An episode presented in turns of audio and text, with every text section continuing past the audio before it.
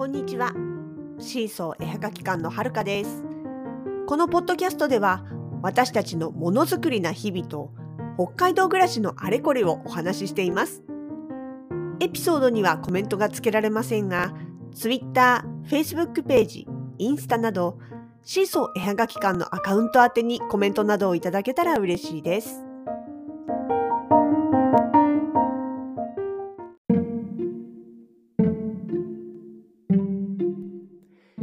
2021年8月の13日の金曜日、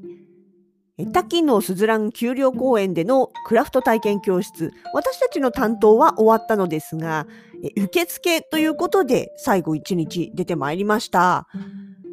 えっとですね、ここの日ワークショップをやっていたのは、えグラスぶどうのみさんというガラスの作家さん、それからえ札幌の景観色を使ったカテオマレさんというお二人だったんですね。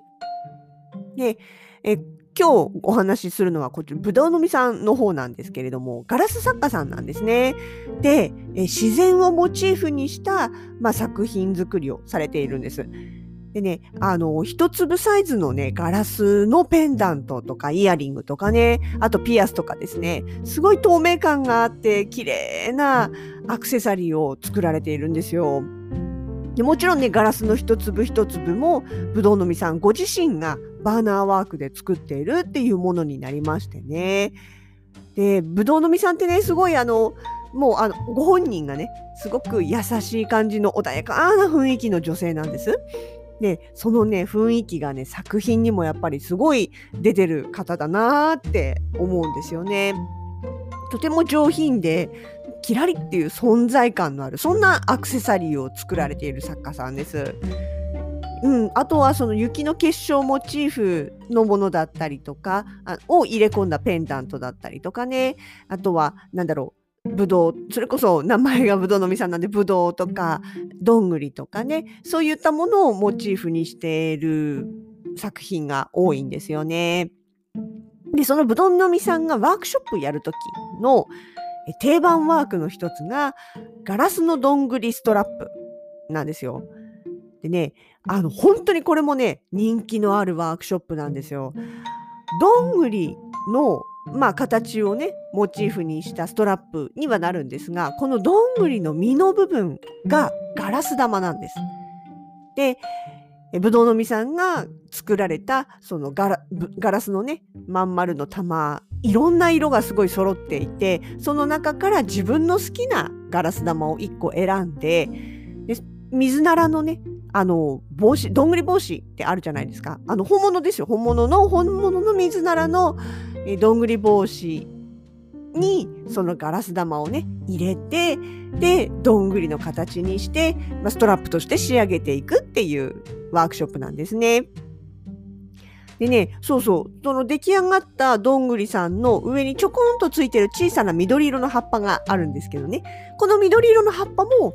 それこそぶどうのみさんがちゃんと手作りしてるっていうね、あの、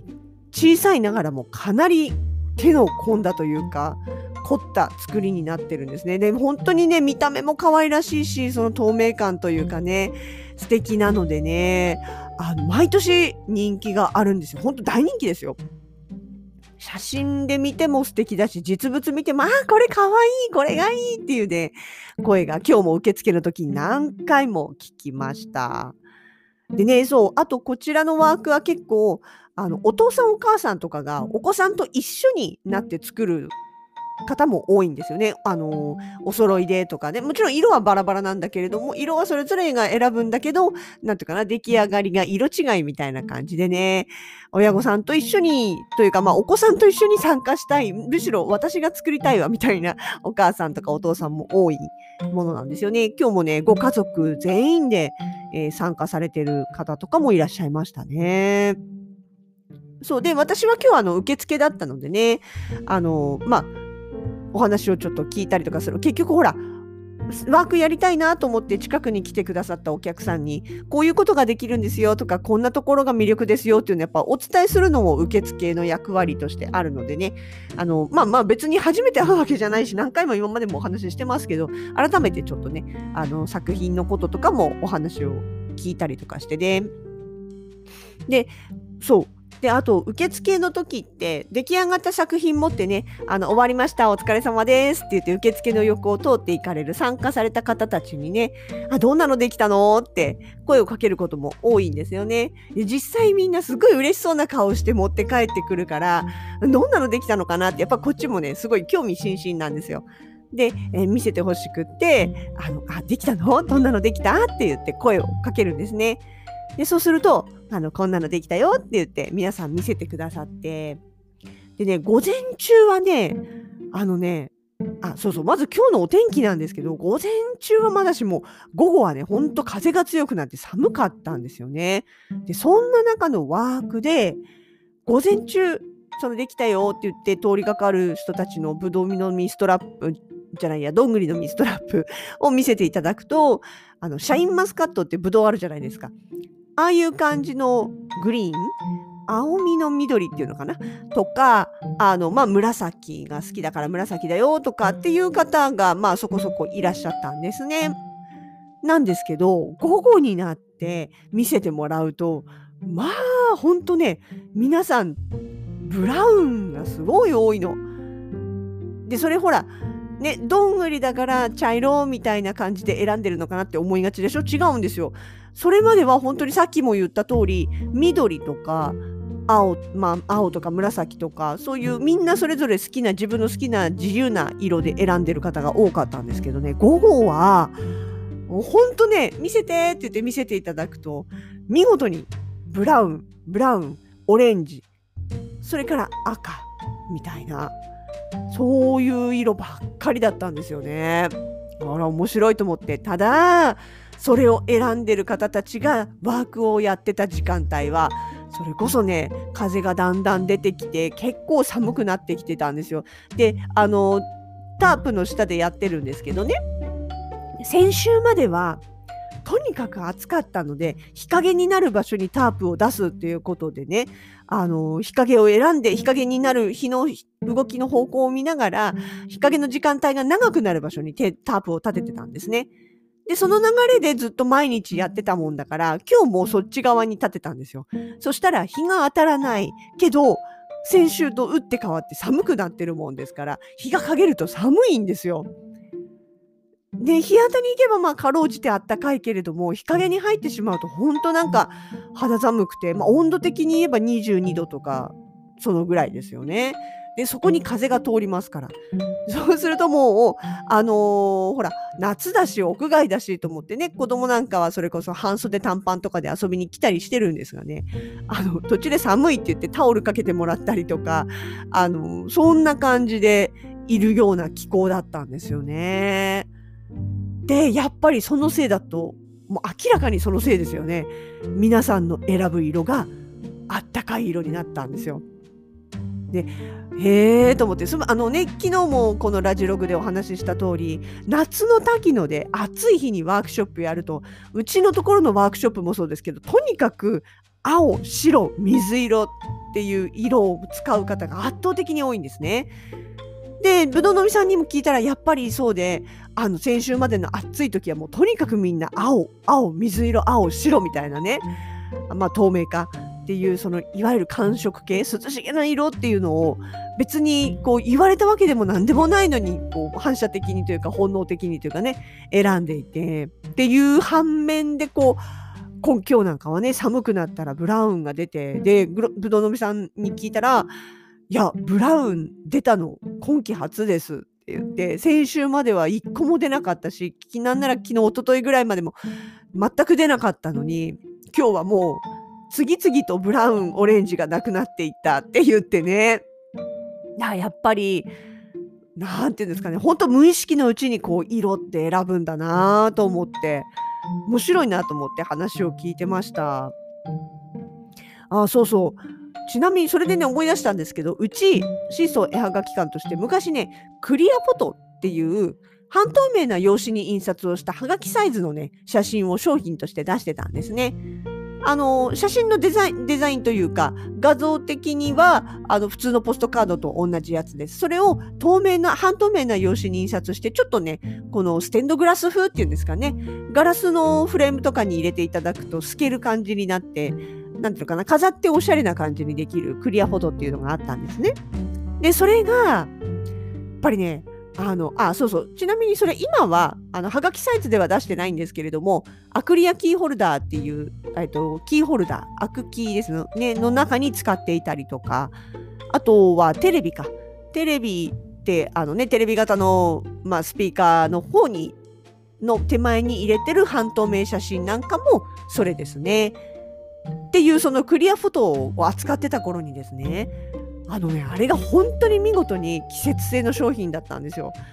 6月ぐらいになって暑い日が出てきたなって思ったらもう途端にねイベントとかに出るとクリアフォトがすごい動くんですよね。で8月のお盆過ぎぐらいになんかもうこう肌寒い日とかがポツポツっと出てくる時期になるとパタッとやっぱ止まって冬場は出しててもほとんど動かないんですよ。で、これはまあ色っていうよりかは、その写真そのものの透明感っていうんですかね。その透け感とか透明感っていうのが暑い時期だと本当に皆さんこう興味持ってね、まあ無意識のうちにというかね、特に地下穂みたいな熱のこもる場所だと本当にね、不思議なぐらい動いたんですけれども、これがちょっとでも寒くなってくるとあっという間にこううん、まあ、見向きもされなくなるっていう、っていうほどではないけれども、あの、リピーターさん以外はあんまり見てくださらないっていうね、非常に季節性な商品がありまして、だから、やっぱりその、透明感もそうですしね、とその色、青とか、あと逆に暖色系の赤とかっていうのは、なんていうのかな、もちろん頭大人だとね割とその頭で考える分涼しげな色にしたいとか暖かく見える服にしようとかっていうのを、まあ、半分知識もあって選んでる部分もあるかと思うんですけどもね、うん、ワークショップやるお子さんなんかはあの別にそんなこといちいち多分考えてなくってその時の気分でこれがいいなって選ぶものがやっぱり結構気温とかにも左右されてね無意識に選んでるんだろうなっていうのを改めて感じてああ面白いなって。いや、私もともとね、色とか好きですけど、やっぱりこう、心理的な部分というかね、色が働きかける作用っていうか、視覚からこう、なんていうのかな、取り入れる情報っていうか、面白いなと思って、改めて思いました。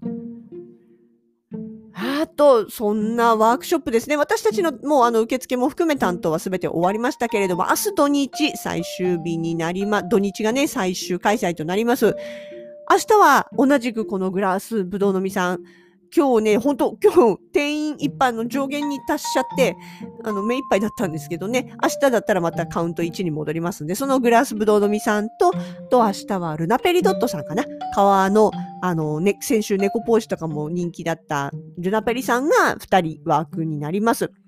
で、最終日15日の日は、えー、そのルナペリドットさんの革小物と、これまた今シーズンすごく人気だった、え、羊毛の杉田真理さん、真理先生ですね、の、え、羊ポンポンとかね、ステンドグラフス風羊毛とアートとかっていうのをやれるようになっております。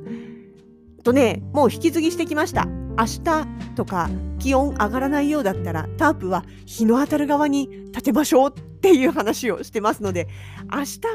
今日ほど寒さに震えずに参加できるかと思います。お天気もね、安定しているようなのでね、えぜひ夏休みの最後、滝の屋外で開催してますのでね、ちょっとのびのびしに来ていただけたらなというふうに思っております。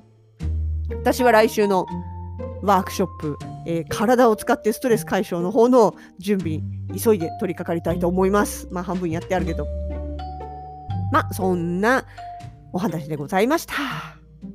では今日はここまで。